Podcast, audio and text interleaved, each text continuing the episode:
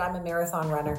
And there's nothing worse than halfway through the marathon when there people are holding up these signs going, "You're almost there." And you want to say, "No, I'm not. Screw off. Don't lie to me. I'm not almost there.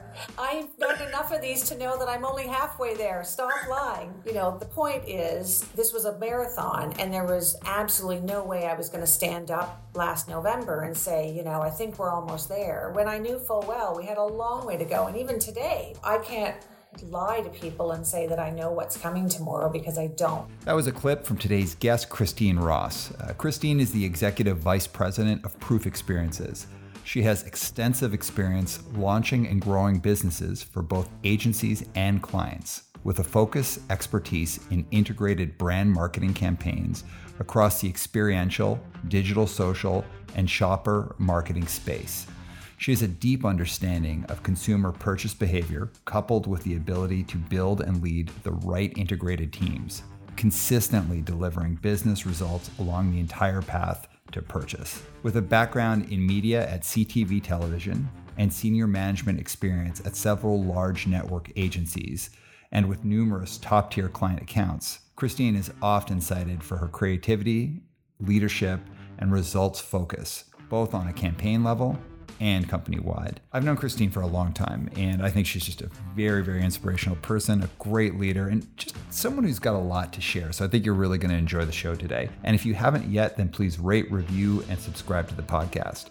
So let's get to the episode. I'm your host, Aram Arslanian, and this is One Step Beyond.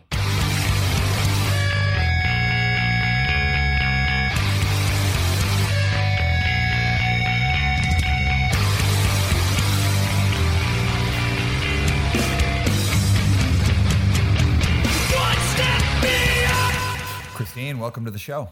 Hi, Ram. Nice to see you. Nice to see you. I am super stoked to have you on here. Uh, A, because it's been a long time, but B, because you have like deep knowledge about leadership. You got a lot that you can share. And so I think it's just going to be a very cool conversation. I'm looking forward to it. Thanks for having me today. You bet. Okay. So first, in our, in, you know, in the intro, I, I talked about your bio and, you know, introduced you as a guest, but could you just, for our audience, for the uninitiated, could you explain what exper- experiential marketing is and how it really like kind of has like an edge in the market? Sure. So, you know, I always laugh telling non-marketers what marketing is all about, because marketing for me in university was what everybody took who didn't know what they wanted to do. They were like, "I'm going into marketing." Yeah. I did that. I did that. So, you know, flash forward to my first job. I'm in marketing, not not having a clue what that is. And, uh, you know, over the years, realizing that there are so many disciplines within the marketing field, of which experiential marketing is just one. Most people know what advertising is. It's your television, it's your radio very often. Most people know what digital marketing is. You know, you turn on your computer, you get served up an ad. Um, most people know what in-store marketing is. You know, there's signage up in the store, there's posters promoting brands. And then experiential is what I call the fun cousin of marketing, which is the live stuff. So we got our origins in live. You know, if you think back to somebody handing you a chocolate bar on the corner of the street, that was probably the origins of live experiential marketing. But it has evolved over the last twenty to twenty-five years to being anything that is some sort of an experience you're having with a brand, creating an emotional connection. Um, and these days, the pandemic really hyper um, moved the business to include digital experiences as well. So we're in the business of, I used to say one-to-one live. I'd say in the last eighteen months, that's evolved to any form of a branded experience where you are engaging with a brand or a company um, and getting a deeper emotional connection with that brand and that company. Does that help? It totally helps. It, it, I have an example, if you could tell me if it, and it's it just happened to me yesterday, so I'm interested in your take on it. Uh, in the mail, I got like a, a Kind bar, and I was like, oh, a Kind bar? What the hell? Like, it was, it was just strange. Like they just, and it was just to like, to occupant. It wasn't to me personally. It was like to occupant, and it had a nice little note with it. And I was like, Kind bars are not, they're not, not on my radar, but they're also like, I'm not like a guy that goes out and buys like an energy bar or like kind of, you know, a health food bar or whatever it would be. And it definitely, I was like, it put the brand on my radar again, at least for a couple hours, enough so that I'm talking to you about it today. Would that be something that would Oh, look at you. Patrick just pulled out a bar from his bag. Uh, would that fall into that realm of experiential marketing? Probably not. That would be more direct to consumer marketing. And the reason for that is nobody engaged you per se. There was no messaging that was conveyed to you. Nobody asked you questions or allowed you to engage two way. So I would say experiential tends to be two way, and it should primarily be two way engagement. In my opinion, a good engagement or an experience allows you to ask questions, could be long form or even short form. Oh, hey, cool chocolate bar. You know, is it gluten free? You know, that kind of right. thing. Or how many calories is in it? So I would call that direct to home, unaddressed, mass. So not in the realm of experiential marketing, but it could be a complement to we, to what we do. So for example, come to my experience, Kind Bar is putting on this amazing interactive experience. You know, you have to climb the ropes, scale the wall, rock climb, something that's really in keeping with their brand. And at the end of it, I ask you for your email address. Are you interested in getting something from us? And you go, absolutely. I love Kind Bars. What a great experience I've had today. And I'm like, great, send us your email and you're going to get a whole bunch of them in the mail. So it's more about, it, it's about like developing a relationship with someone. Yes. Yeah. And it can be short form, five seconds, or long form, three or four minutes, you know, when we're promoting and building experiences for something like hydro or recycling. Consumers stop. They want to engage. They have a lot of questions that they want to ask. So your experience has to be sophisticated. There has to be high quality engagements where you can answer those difficult questions. In fact, I always say to people, the litmus test for me on a good long-form experience is you can't tell if you're talking to an employee of the company or one of my brand ambassadors. That's how knowledgeable they should be. So that's, you know, obviously the optimal situation. But, you know, you often have kids hanging out, handing out chocolate bars on a street corner as well. Hopefully they remember the three things I told them to remember if they get asked. That's okay too, though. So how did you find your way into this, into this specific niche in, within the industry?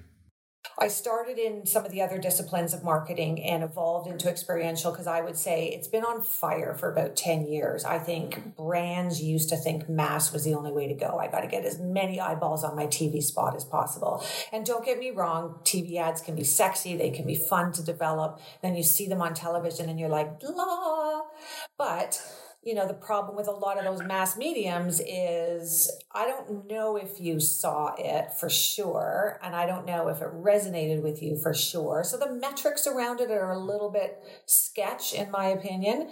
When we have an engagement with somebody and you stop and have an engage, a live engagement with me for a few minutes, you know, I can feed that back to a client with some really hard metrics around it. So I've been attracted to the business for about ten years. I got in about seven years ago, like into purely X M, and said, okay, let's see if I can't take some of the learnings I have from some of the other disciplines and apply those and integrate those with experiential marketing. So tell us about your role today in terms of like, what does your day-to-day look like? And actually, let's say pre-pandemic, before we get into the, anything pandemic related, what did the day-to-day of your role look like as a senior leader within the within the industry? What did that look like? Well, I was originally, you know, pre-pandemic, I think a lot of leaders would have told you that their role was delivering corporate K P Is. Um, you know, I think our job pre-pandemic was to help our company grow and make money. And how we went about that is, I think, what changed dramatically in the last eighteen months. So I think the role of leaders in the last couple of years has shifted dramatically. Um, but I would say at the end of the day, you know, my mandate is still to come in every day and figure out how to motivate the people that are there to do the work that needs to be done to help us continue to grow and flourish. And if we can do that and create an incredible environment with great culture and everybody engaged, then that's just a win-win for me. So I would say that, I know that sounds really broad, but I would say that most leaders would tell you that their job is to serve their team and get everybody up and out the door. I have this great analogy that I use with my senior team leaders when I check in with them in the morning and I say, have you checked in with your teams? No, no, no, this and that and the other. And I say, you know, for anybody who has kids, you have kids, right, Aram? Okay. Yep. So once you've gotten them up in the morning and you focus on getting them dressed and getting them fed and getting them out the door, your day can kind of start after that, right? Because you know that you can't put your stuff first. You have to get the kids up and sorted and out the door before your day can start and know that they've got everything that they need for the day. So I think that's a great way to think about leadership is when you get up in the morning, who who else needs to get up, get ready, get their day started so that you can then get back to doing some of the work that's on your own to-do list. Yeah. Well, it's interesting you say that. Uh, and very specifically when you started like, well, I know it sounds kind of broad because yeah, it does sound broad. And I will tell you ten out of ten leaders tell me like, oh, my job's about like people, da, da, da. And what is always a journey for me is figuring out who's saying that because they think it's the thing to say, but they know that's not what they really do. Who says that because they think they're they're doing that, but they're not really doing it. And then I can I can help either of those parties versus who's saying it, means it, and knows how to do it. And why I wanted to have have you on the show is because you say it, you mean it, and you know how, how to do it. So it's a very real thing for you. And also the organization you work in that I know well is just very focused on leadership, culture, creating that really strong experience. So I just think there's like a lot of a lot of value you could add in this space, which leads me to a, a thing that I'm real interested in your take on is like any leader can say like, oh, my job is about the people. But it gets a little fluffy when t- people talk about that. So what for you is like leadership fluff? Leadership fluff for me, a lot of people do say that it's all about getting their team, you know, supported during the day. But I, I can tell a, someone who walks the talk and talks the talk, the difference for me is that they're actually accessible and available. If you're truly a people leader, then you don't know what your day is going to look like when you get up in the morning. Because until you've checked in with everybody and circled the wagons, you don't know what you're going to be doing that day. So, you know, the leaders who aren't accessible, who their team can't find them, they don't know what they're where they are, they're too focused on achieving their own to-do list every day, aren't really people leaders.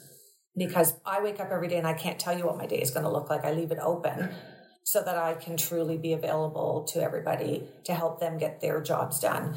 And my team knows that I'm available and completely accessible. I, I rarely take more than fifteen minutes to get back to anybody. And I leave my day open and I leave it fluid because they don't know what hurdles they're going to have to jump that day. And if I'm not available to support them, then I'm not really a people leader. Does that make sense?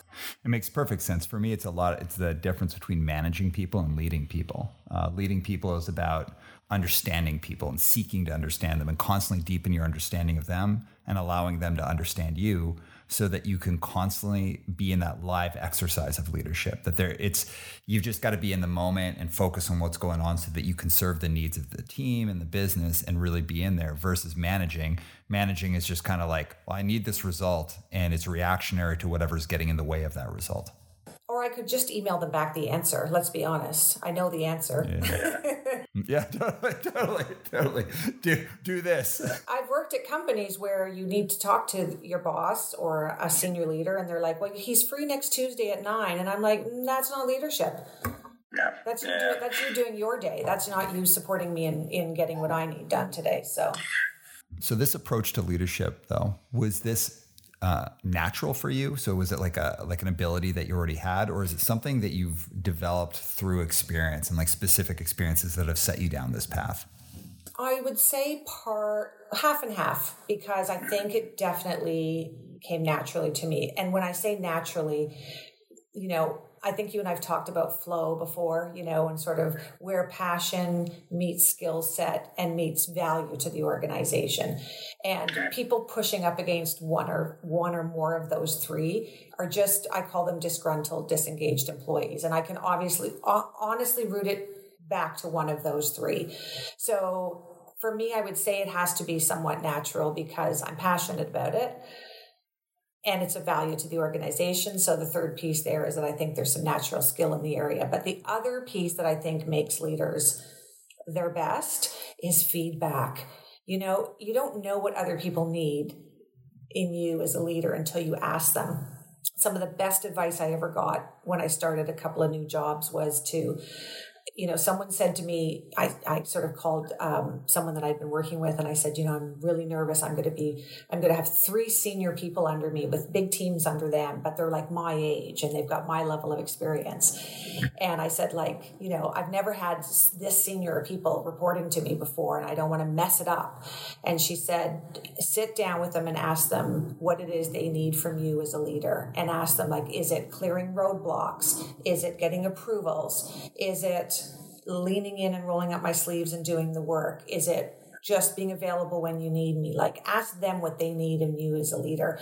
And that was the most transformative conversation I ever had, because I hit the road running at that job by sitting down with the senior team individually and saying, listen, we're peers. We have the same amount of experience in the business, but you tell me what it is you need. And I gave some examples, you know, do you need me clearing road? And one girl said, absolutely. You know, I can never get time with the president of the company. I need you to, like, get me approval so I can keep my job moving forward. I said, check, done. What else can I do for you? Anyways, they each gave me their checklist of what they needed. And I went back to my office and sat down and, like, grinning like a Cheshire cat, going, I got it. Like, this is leadership. It's need, understanding what others need and being able to deliver it most of the time so that they start to trust you, that you're there for them. So I would say great feedback from a lot of really smart people, and probably some natural inclinations in the leadership space are my secret sauce, magic formula. What cl- what cliche would you like? uh, I, lo- I love it. So What are what are some hard lessons you've learned, though? Like the tough lessons, because some of that, like, you're like, I got great advice, I was able to execute on it. What are some of the things that you learned through just tough, tough lessons? Overall, or in the last two years? Well, let's start overall, because I actually want to focus on the last two years in, in, in a little bit. Um, you know, I think what I've learned over the years, it really came in handy in the last couple of years. You know, one of the hard lessons I learned, and I I, I learned it, I used it in the last couple of years, but it, it was still tough, is how important it is to be honest and direct with people. You know, especially as Canadians, we don't love delivering bad news. We don't like serving it up straight to people. We kind of love to sort of soft sell it. My friends and my American friends are like, why do you guys always like dance around? Just give it to us straight. I'd say, you know, maybe we don't need to be uh, unauthentic, but I think I learned that lesson because there's a lot of room for misunderstanding when you're not direct and honest with people. And even though you think you're trying to spare their feelings or not tell them something, it ends up backfiring on you as a leader. And I think learning that people don't necessarily just want to be your friend. They actually want a boss. They want someone who's going to make the hard decisions, deliver the hard news. Um, That's probably the toughest lesson. You know, I'm a people person, so I kind of want to be liked. I wanted, you know, I want people to like me and think I'm a great person as well as being a great boss. And there's times where you have to sort of choose between the two a little bit. Um, yeah. And that came in handy in the last couple of years. Uh, but still, it's tough, right? When you're making tough decisions and you're having these sort of Sophie's choice sort of moments where you're like, I got to pick.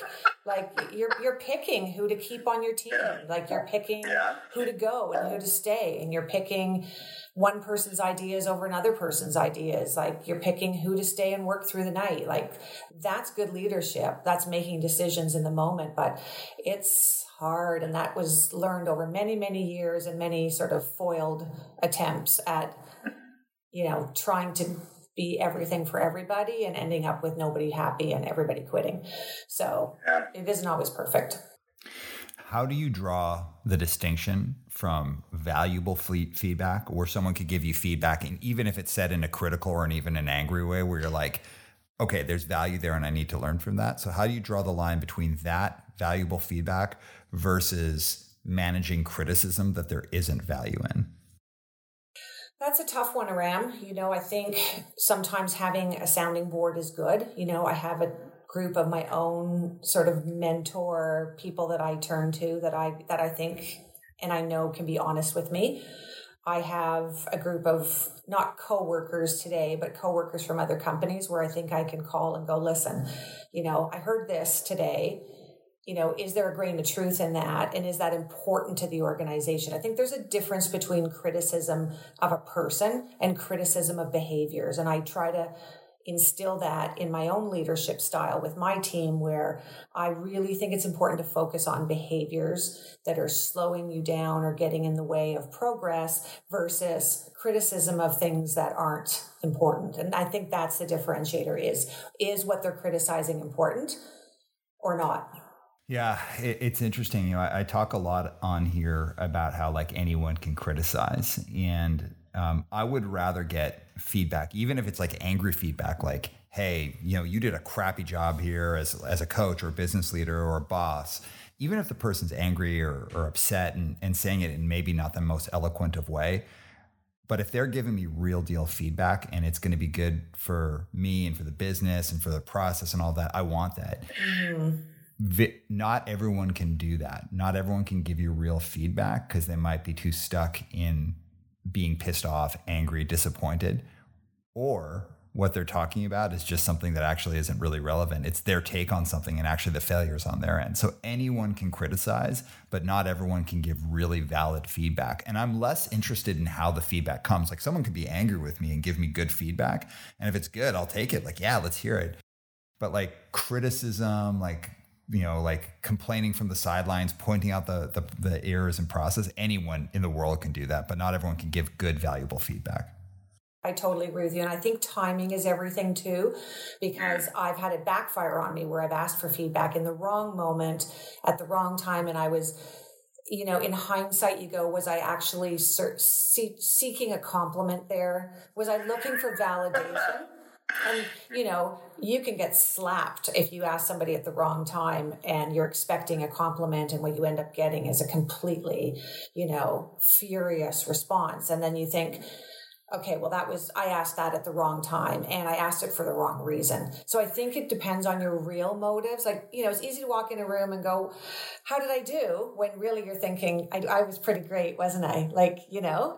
And they go, well, actually, you weren't. And you're like, oh, my motives don't connect with that response, because my motives were I wanted you to validate that I thought I was great and you did too, you know, versus waiting to the right time and then saying, hey, what's one thing I could have done better in that presentation? And that's that at the right time has somebody going, you know what? You know, I actually wish you hadn't interrupted me, because I was trying to get my answer out and you were on this roll of like, you know, patting yourself on the back about having a great presentation. And in doing so, you interrupted me. And I'm like, wow, okay. And I, I do get that feedback often. No, sometimes. So it's something that I'm conscious of, but timing is everything and motive is important too. If you genuinely want the feedback, it will not come across as criticism. If you're fishing for a compliment or hoping that people are going to tell you you're doing a great job and you ask at the wrong time, you're going to be disappointed. And then, and then it hurts, because you went in thinking they're all going to say I was great and I was wrong. Well, I, I love what you just said there. And I actually haven't heard it said quite that way. It's a really, and again, this is why I want to have you on, because you've got such a cool take on, on all these things. Like, feedback is interesting, because I'm often thinking about how to give feedback, and I'm always thinking timing and intention. So like, give people, make sure they've got the right amount of time, they can have the conversation. And what's my intention? Is it because like they've pissed me off and I kind of want to give them a little elbow, or is it because there's actually something that I can help them with? Um, so I always think about that when I'm giving feedback, and, and I do a lot of work with people about how they give feedback. I think it's really important if you're seeking feedback, it's timing. Make sure you have the time, the other person has the time, it is the right time. But also, what's your intention? Like, are you just secret, secretly hoping for a compliment? That's not a good way. Like, you know, that's not a good way to go in and, and get real feedback. So for example, if I said to my partner, like, hey, how do I look before we're going out? And we've got like two minutes before we leave. I want her to be like, you look fantastic. I'm like, good, because that's what I think too. Right? Like, that's different than the workplace where you're trying to get real feedback. So I, I love what you just said about when seeking feedback, timing and intention is so, so key to it. Totally. And um, I think the use of words is very important. And you know, I have many coaching sessions with my team around the choice of words. And often when people say, I'd like, to, can I get some feedback? What they're really saying is, I'd like to give you some feedback, but I'm going to couch that with asking you for feedback. And then the minute you're done talking, I can tell you what I really thought happened. So I think asking questions when somebody approaches you about feedback, about what's what's the scenario, what kind of feedback are you looking for? You know, I often, I can often cut people off at the pass and not waste an hour of both of our time when really they just want to give me feedback on something that was pissing them off. So I think asking questions before you just launch into sure, you know, and leaving it open-ended and being very specific and then using the right language because, you know, like you said, how do I look tonight is very different than, you know, hey, I haven't worn this blue shirt before. I think, you know, blue looks great. And I think it really works well with these pants. You know, don't, do you think that these two make a good match are different than these kind of open-ended, you know, how do I look questions? So I think I try to teach the team to be as specific as possible and to ask questions. It'll make the conversation much more um, productive. I, I agree completely. And I want to build off of what you just said, because the idea of being uh, genuine about your intention in conversation is, is really important. And a piece of advice that I give to anyone listening, if you do just want to give your boss feedback, and uh, or you do want feedback and you want to give them feedback, but more so you actually just want to give them feedback and you're thinking, how do I do this? Maybe I'll couch it in asking them for feedback, which is, it's so true what you just said. And it's like, I've done that in my career. People have done that to me. I, I see it very often in the workplace. Integrity about the kind of conversation you're having and just coming in to say simply, I'd love to give, I'd love to offer up some feedback. Is that okay? And do you have the time? Mm-hmm. It's hard. It is hard, but I, I always ask, suggest people to seek permission to give feedback. And I, and so like, you know, I'm a professional coach. People pay me to give them feedback, but very often in conversations, I say, hey, can I give you a piece of feedback? I want the verbal acknowledgement from them. And there is a psychology behind it. But I also say if, like, don't make leaders do more work than they need to do in the conversation, because it's like, it's a two-way street. And I'd say it's like kind of like experiential marketing. It's like, it's a two-way, it's a two-way engagement.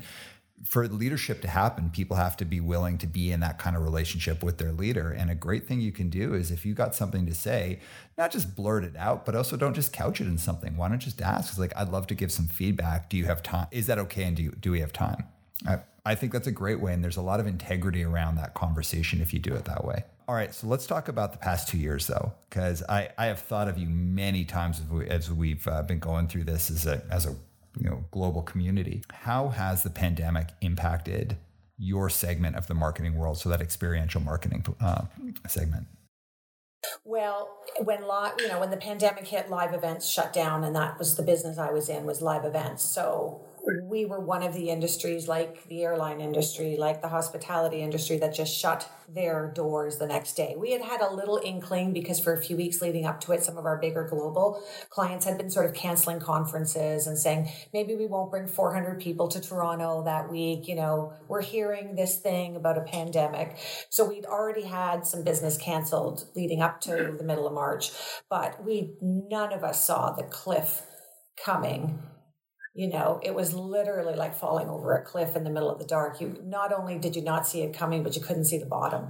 So, uh, you know, it was mayhem as we just hustled to try to figure out what to do. Again, without seeing the bottom, like we were falling the whole time without seeing the bottom and just no idea where the bottom was, thinking, oh, we're, we're all going home for three or four weeks. So all of our live activations shut down. All of our clients were put on hold. Businesses were, our industry was decimated. You know, I think there's a lot of small businesses that won't come back after this is over. So, you know, concerts shut down, um, you know, markets shut down, sporting events shut down, all of the places where we might be um, activating for our clients. You know, even if we were doing our own thing at the mall, the malls were shut down. You know, even if we were doing something on street corners, who's out on a street corner taking anything from a stranger? Nobody was wearing masks yet. So, you know, you're going to take a chocolate bar from a stranger on a street corner four weeks into the pandemic. So, and nobody was out. Nobody was out and about. Nobody was on transit. So we shut down overnight. What's What saved us was that we have this incredible team who continued to look for opportunities, and they were very early adopters and quickly identified the flip to, to virtual. And at the time I went along with it, you know, and I, I in hindsight, yeah, I'd love to give myself credit, but I, I think it, none of it was my idea, but I just had faith that they You know, they knew their portion of the business better than I did. And they're like, you know, virtual events is where it's at. We're going to start learning all of these different platforms. I'd never heard of any of them. Swoogo, I'd never heard of. You know, we were we were sort of rudimentary Teams and Zoom early days. But, you know, very quickly the team embraced it. And a lot of clients, they were able to turn a lot of that business into virtual events overnight. By April of twenty twenty, we were in the virtual event business and the virtual experience business. So that's a synopsis of what happened, I guess, in the first year of the business. You know, it, it's obviously much more complex than that. What happened to all the people? You know, what happened to our offices? What happened to the businesses that didn't come back? Um, the teams shifted overnight. Um, so many things happened and, and so many ups and downs. But as a business, we were able to go to virtual. We were able to keep the lights on and keep a lot of business moving. And then our team slowly became the forerunners in that space. And we've had some starts and stops as the world has thought, maybe we're back to live. Oh, we're not back to live. Oh, maybe we're back to live.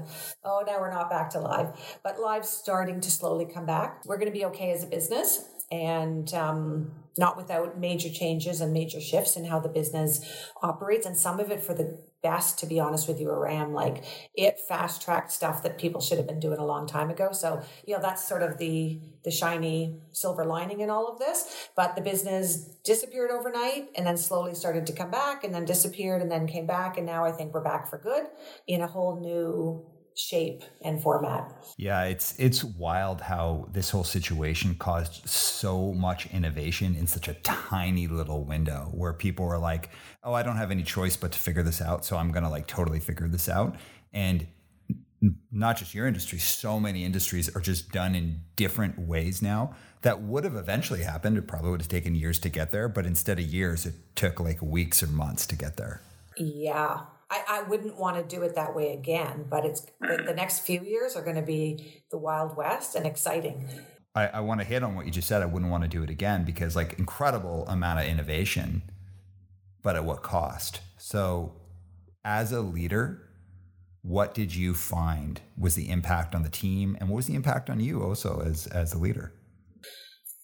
I don't know. I mean, I've I've worked through a couple of recessions, and you know, this was different. I'm not telling you anything you don't know, because it wasn't just a financial economic impact. It was the human impact, you know, and it was the, it was the lives lost. It was the political rhetoric that was going on that was scaring people. It was the polarization of families and, and communities as vaccines came on board. And some people, you know, were on one side and some people were on the other side. Like, I don't know if there's ever been a time where we had so much economic and business unrest at the same time that we were having so much, um, you know, so much other unrest across societies and around the world, you know, and at the same time that, you know, you guys have floods going on out in B C. Like I, I so you can't lead a company through a crisis like this and only think about the business. Whereas in two thousand eight, when I had just started a company in those days, and worst time. Well, we'd started a few years earlier, but you know, the only thing I was really worried about in two thousand eight and two thousand nine was getting the company back on track. I didn't have people's emotions to worry about. I didn't have job insecurity, health insecurity, vaccines, climate change. You know, wasn't something we were like, you know, screaming from the rafters yet. So you were able to focus. You know, anybody in the last couple of years who's been running a company has had to have their eyes in five different locations, you know, because at first there was this sentiment in a lot of businesses where it was like, just focus on the business, focus on the business. And I said, you can't do that. Like, these are human beings who are worried about, they've got people looking after grandparents and people who are isolated in these little four hundred square foot apartments. Um, so it was really... It was really, the pandemic took a toll in so many different aspects of the business that as a leader, you just couldn't afford to not invest in people's personal lives. And that was new, you know, as someone who built my career up in the eighties and the nineties, when you, you know, when you came in that front door, you left your personal life behind. You didn't talk about kids. You didn't take mat leaves. You didn't, you know, you didn't say, oh, I got to leave. I got to go pick up my kid from school. Like, there was no, there was none of that. Your personal life got left off at the door. Um, thank goodness. It's really a whole new world. But as leaders, if you aren't comfortable, you know, having those conversations with people about, you know, their dog being sick that afternoon as a way to help them and support them and get them back into the boardroom to do the work. You're just not going to have engaged employees. The work's not going to get done and everything's going to fall apart. So um, it's it's been a, a long couple of years, and I wouldn't want to do it again just for all the personal loss that I watched. Um, and for all the all the terrible trauma I watched so many good people go through, um, I wouldn't want to do that again. Not even for all the innovation that I've seen, which has been pretty cool. But I, you know, the human side, the human loss has been um, overwhelming. Yeah, I, I agree. It's it's been really, in on one hand, very inspiring to see what what people can do when their backs are up against the wall. And the other side, it's like, I wouldn't, you know, like I, I, I don't think it's worth where we are is I don't think it's worth the cost. And one of the things I, I, I'm so saddened by, and, you know, I have to manage quite a bit in, in my job, is the terrible um, uh, toll it's taken on people's mental health who have to keep showing up to work and have to be in that space and and all of the, the, the stuff. But then also the polarization, like the, I've never... I have never experienced working with people who deeply despise other people based on their on on their beliefs and the, like the level of polarization on, on either side, whatever side you, you fall on, and how it's like, well, damn, like you all still need to work together, and teams need to work together, and companies need to work together, and everyone's got all these different things, and that toll on the mental health, and then that huge divide that I, I do really put on the doorstep of the media here. I, I think that the media has done a terrible job of of creating a horrible situation uh, globally between people. And it's, it's, uh, if there's ever a time where I think a different kind of leadership is needed, it's now. And, and leadership for me is not about driving like, you know, uh, financial results or getting projects done. It's about a willingness to like help people heal and help people like reconnect to what's important to them. Whether, even if that's someone saying, hey, like, no, maybe I have to go on to greener pastures. I have to try something else. It's like leaders, leaders now more than ever have to be willing to make that huge commitment into being a person with other people. Totally agree. Totally agree. And and they have to be prepared to admit they don't know, they don't have the answers. You know, none of us has led through a pandemic before. So being honest about what you do know and what you can do and what you don't know, but being willing to help even when you aren't sure what the answer is, was really critical, because there were many times where I looked people in the eyes. It's a little bit, I'm a marathon runner, and there's nothing worse. You know, I've run many, many marathons, and I love them, and I love the mental part of the game. You know, the marathon, the training is ninety percent physical and ten percent mental, but on race day, it's the opposite. And this very much felt that way. And there's nothing worse than halfway through the marathon when there people are holding up these signs going, you're almost there. And you want to say, no, I'm not. Screw off. Don't lie to me. I'm not almost there. I've done enough of these to know that I'm only halfway there. Stop lying.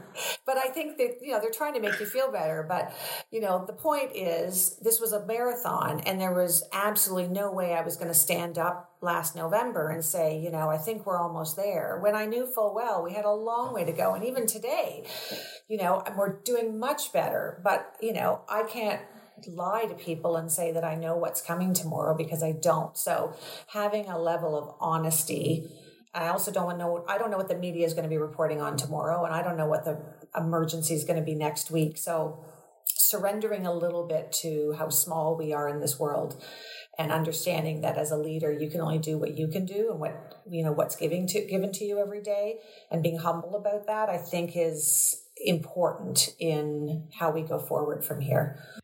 Yeah, I, I, I couldn't agree more. And something that really stands out to me about this is, like, you know, when you said you, you don't, like, it's okay to not have all the answers. And I know that's such a, like a, a trite thing for leaders to say. It's like one of the things that drives me a bit crazy when leaders say that. It's like, I always want to, I want to be, I want to be the stupidest person in the room. I want to hire the smartest people. It's like, okay, right, great, great. But like, or like, oh, don't be afraid to, this is the voice I do, by the way, that, like, don't be afraid to not, to not know the answers. It's like, okay, at the end of the day though, like, besides all that trite stuff, if you're in a position like this, the biggest thing I, I encourage people to think about is you don't need to be anybody's therapist to be a great leader in a terrible time of crisis, which we have been in, and in many ways we still are. It's not about being a therapist and having some deep understanding of like psychology. It's just the willingness to be vulnerable and allow other people to be vulnerable with you and with each other, while also maintaining psychological safety for everyone. That's not therapy. That's about, that for me is like real leadership of being with people. And it is so hard to do, but if you're willing to do it and take that leap, the rewards are massive for you, for everyone else as well. Yeah, and when you don't get it right, which some days I didn't get it right, and we did a we did a four every four weeks we did a pulse survey out to the team, an anonymous pulse survey, and I intentionally kept the same questions on it every month, but I would add one or two new ones, um, and that gave people an opportunity to feed to give feedback, and there were quite a few surveys that came back that had some feedback in there where I realized, oh, we messed that up, did that wrong. And there were a few weeks where, here was the other thing too, and I, I meant to say this earlier, you know, the hardest part of the last two years was I had to manage my own mental health and wellness, my own energy levels, my own, you know, I've often thought of you, Aram, when I've thought, you know, how do people pay themselves now? What's the new payment system, the new payment model in this new world? Because how you paid yourself two years ago may have changed completely, but managing your own time through this pandemic, you know, there were many days where I thought, I, I can't do this. I can't, I cannot run another mile in this marathon. I'm done. I'm stepping off the course. I'm out of this race. I'll come back in a few years. And then, of course, you get dressed and you brush your hair and you get on your Zoom call and the day, you know, you take off for the day. But leading through your own crisis, you know, there, it, it's been, yeah, it's been the toughest thing I've ever had to do. And in some ways, the most rewarding. Yeah. Well, and, and I, you went right to where I, I wanted to go. How have you as a leader who, like, I, again, I, we know each other well. I know you're always learning. You're always trying to elevate your game. You're trying to, and not just in, in the uh, regards to the industry you're in, but as a leader, like you're really focused on growing, and which is part of why you and I have uh, connected so well over the years. You're always trying to raise your game, but then this is like a whole new world. So how have you been raising your game? Uh, raising your ability to lead, be with people, but taking care of yourself. What's the discipline that you've applied in this past two years? The one piece, and this is so simplistic, I'm almost embarrassed that this is my big aha moment um, for you, but I have forced myself every morning to read for an hour to an hour and a half, every single thing I can get my hands on, webinars, audiobooks, books, online newsletters, Um, because I realized very early on that I had no freaking clue what I was doing. And the best thing I could do was talk to other people who had no freaking clue what they were doing. And maybe between all of us, we could come up with some best practices and some learnings that we could share.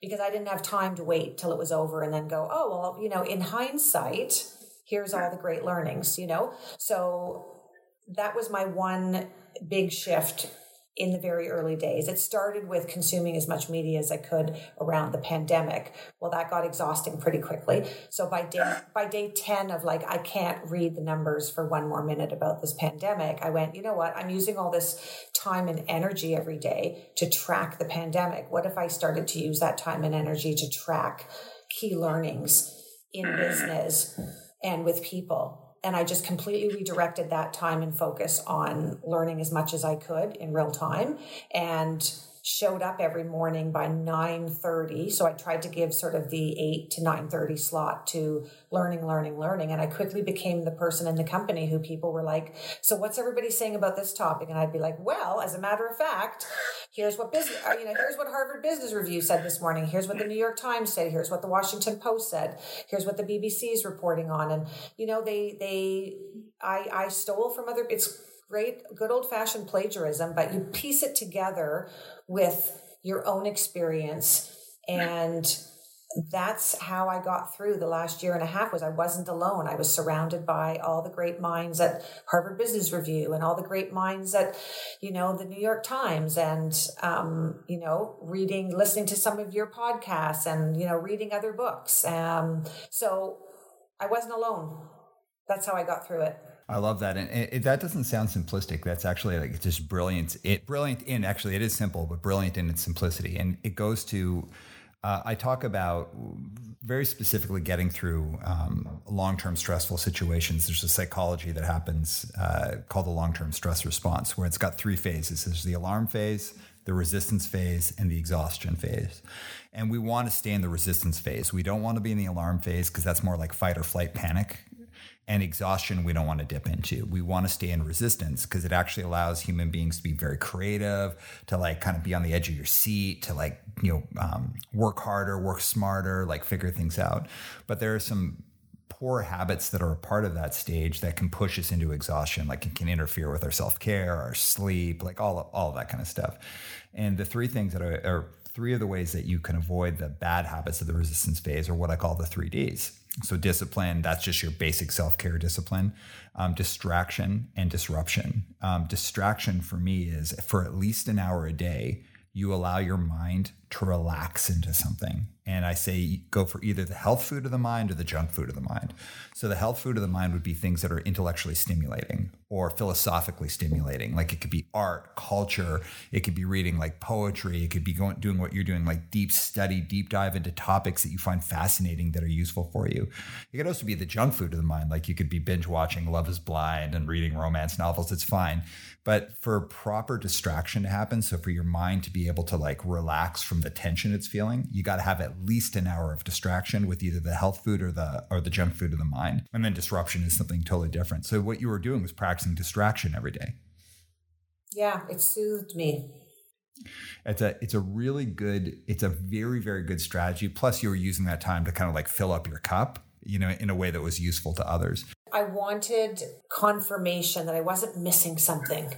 You know, it, has every other leader got this figured out? And I'm the only one sitting here not quite sure what to do.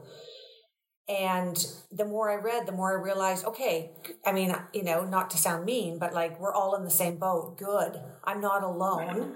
And I started reaching out to people that didn't know me, who were leaders in other industries. I might have read an article, and I was really overwhelmed and blown away at how um, receptive they were to outreach from a complete stranger to say, I've got this business problem. Can I bounce an idea off of you? And so I never felt alone in that sense.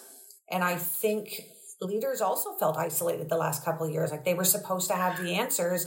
You can't go to your team and cry on their shoulder. Who are you going to go to to fill your cup, you know, to pay yourself and to keep yourself going? I think it was reaching out to as many people as you can and build your own. I built my own virtual network of people, and I lost all my inhibitions around calling a complete stranger and going, read this amazing article that you wrote this morning in Harvard Business Review. Can I ask you a few questions? And then I invariably said, I've got a specific business problem I'd love your viewpoint on, which people love that. And then at the end, you know, is there anything I could be helping you with? Yes. Could you write a review, a Google review for me? Or could you? Absolutely happy to do that. So expanding your network so that you didn't feel alone, and fast tracking any learning so that you could apply that to your own business was critical. Yeah. And, and I love that because you found your people. You found your people that are going to a community who can help uh, get not just you, but your team and all of us through it. The way that I, I was, I look at, or what I was thinking about as you were speaking was like, at that time, myself, and it sounds like you, like all of us were kind of looking, we're in the dark. Who is the person who has like the beacon or the spotlight of knowledge? And we're looking around, we don't have it. But when you are looking around, you're noticing that every, like a lot of people have like maybe like a, a little light point, like maybe they've got a Bic lighter in the corner, and then that person has a Bic lighter and that person. And if they're all separated, it seems like they're just fighting. The, they're just fighting a terrible situation. But if you bring all that knowledge together, everyone has their Bic lighter together, then you do have that beacon. I think it's such a great way to manage. Um, a, like leveling up, getting your knowledge, but B, just to like not feel alone. Because I'll say as a leader, holy crap, did I ever feel alone at different at different points of that situation? I really did. And then you came home and you didn't get any break coming home because you walked in and you had to manage the emotional, you know. You had to triage the emotions that you were waiting for you when you got back home because the pandemic didn't stop at your front door, right? So, you know, it was the double whammy. It wasn't for the faint of heart. Yeah, for sure. So as we're getting close to closing off, I want to ask you three questions. Uh, the first is, what is something that you have learned about yourself as a person and a professional as a result of the pandemic? So maybe you would have learned this some other way, but this situation fast-tracked your learning about something that you've learned about yourself as both a person and a professional. Um, you know, I think they probably converge, Aram, to be honest with you. I learned that I'm way stronger than I thought, ever thought I could be. And I, I would say a lot of people would echo that. You know, there is a certain sense of triumph that comes from surviving something like this, and not only surviving, but coming out thriving. And even with the loss that we've had, you know, we certainly are coming out in a good place. And that is a result, I think, of having built such an incredible foundation going into this. You know, I feel sorry for the people that went into this in sort of those early storming, forming stages and not really having a strong network to fall back on when the when the when the hurricane hit. You know, we had a strong foundation of a house. We'd reinforced everything, so we weathered the storm probably better than most. But I I, I didn't realize that um, I was as strong as I think I am now. And you know, not that I ever want to go through it again, but I'm proud of myself for being open-minded, for being open and receptive to feedback, for taking some tough feedback and not, you know, not biting and snapping back, um, for being the kind of leader that I had hoped I would be in a crisis, which doesn't mean I was perfect, but I, I, I learned that about myself, that I'm, you know, I'm a good marathon runner, and that I'm also, I think in, in times of crisis, I can, I can bring that, that game a little bit uh, to the forefront. So, and as a leader, I learned that um, I'm more vulnerable than I thought I was. You know, I thought I was tougher emotionally, and I learned that it's okay to not always be one hundred percent emotionally okay when you get to the office, that it's okay for people to see you being vulnerable. Um, you need to know where the line in the sand is. I've seen a lot of leaders bring too much vulnerability to the office with them, and I think that made the kids nervous. You know, like kids want to see their parents being real, but they don't want to see their parents necessarily crying. That gets them worried that something's really serious is wrong. So I think finding that happy medium between vulnerability but optimism um, was something that I learned. Second to last question. Um, what did you learn about client relationships as a result of this pandemic? Um, I learned that, you know, I don't know if I learned anything dramatically new, because what you saw from clients was what you see from people in times of crisis. You know, people tend to become very, people tend to very quickly go to one end or the other. And one is like, I need to save myself. And the other are the people who turn around and walk back into the storm or the fire to see how they can help others. And I would say for everybody, you know, under certain circumstances, the storm either brought out the best or the worst in people. So I, I think clients changed what they needed from their agencies. I think they needed us to be nimble, quick, less bullshit, more direct, more honest and to the point. And we needed to be really quick about how we were able to deliver business results for them. And I think if you weren't able to do that quickly, you were out. I saw massive agency shifts during the last couple of years where clients said, listen, I like you guys, but you're too slow. You know, you cost too much money, and, you know, you can't get to the heart of the matter and help me grow my business. And my business is, you know, a lot of their, a lot of our clients' businesses were hit, right? One of our big clients is in the grocery business, and there was so much flux, and we had to stop being self-serving and just say, how can we help you? And I think those clients really came forward and met us, you know, halfway, and we've built really strong relationships with them. We just all put our selfish hats aside and said, you know, we need to, we need to be helpful in this situation, and we need to be quick, and we need to be nimble, and not worry about fees and sending bills and sending invoices and seeing our clients as human. So that was probably more than one answer, but you know, I think from, uh, I think yeah, I think from clients they needed to see a different kind of agency, um, and I don't blame them. You know, I don't blame them. They they needed their businesses serviced very differently, very quickly. And a lot of big companies just couldn't do it. Well, we're going to charge you for this and charge you for that. And I'm like, we're in crisis mode. you need to be helpful right now. You need to be the Red Cross. Yeah, yeah, yeah, totally.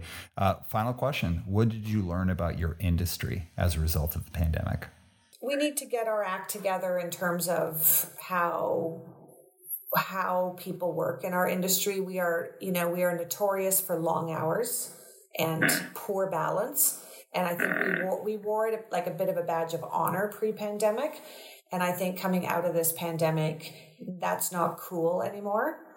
So there's going to be a reckoning in our industry now about how we make money when we have typically had people working fifty, sixty, seventy hour weeks, and not with overtime, not with overtime, you know, but it was cool. It was the cool thing to do. You worked all nighters. It was like amazing, you know, smoke a pack of cigarettes, work all night. Like it was fun, but you know, I don't think people are prepared to do that anymore. So I think our industry is going to have to figure that piece out.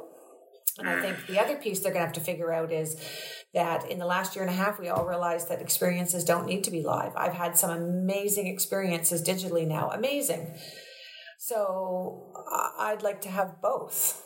And for companies that were only doing one or the other, there needs to be a more holistic approach to a fully integrated solution that includes an online and an offline component of that experience and a proper digital experience. I don't just mean like a live stream of your live event.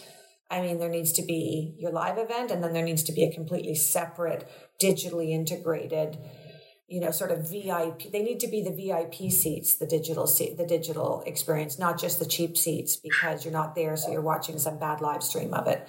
So that's going to change.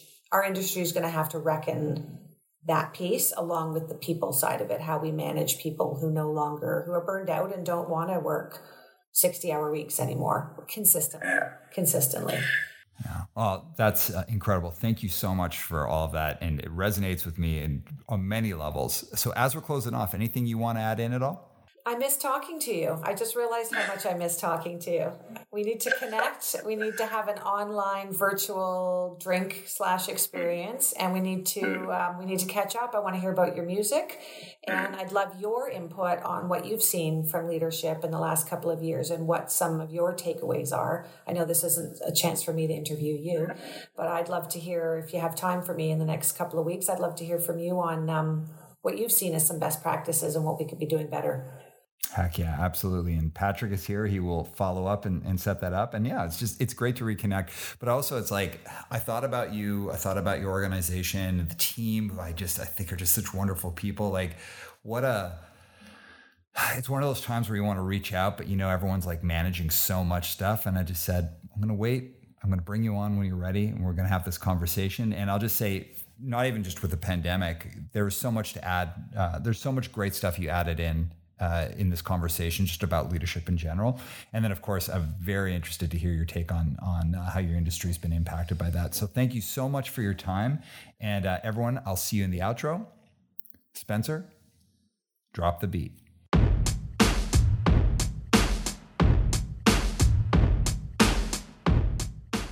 That was a great conversation. And Christine, thank you so much for being on the show. Something that I've always valued about my time with Christine is she's very reflective and totally willing to be in like the deep conversation and be vulnerable and on, vulnerable and honest in it. And today was a great example of that. I got uh, so much out of the conversation, especially that like, hey, if I'm seeking feedback, like what's my intention and what's the timing? That was really uh, super valuable for me. So thank you, Christine. As I was hearing the story, I kept thinking like, wow, what a cool time of innovation this has been because we have had our backs against the wall, but what a terrible way to have to learn all this stuff.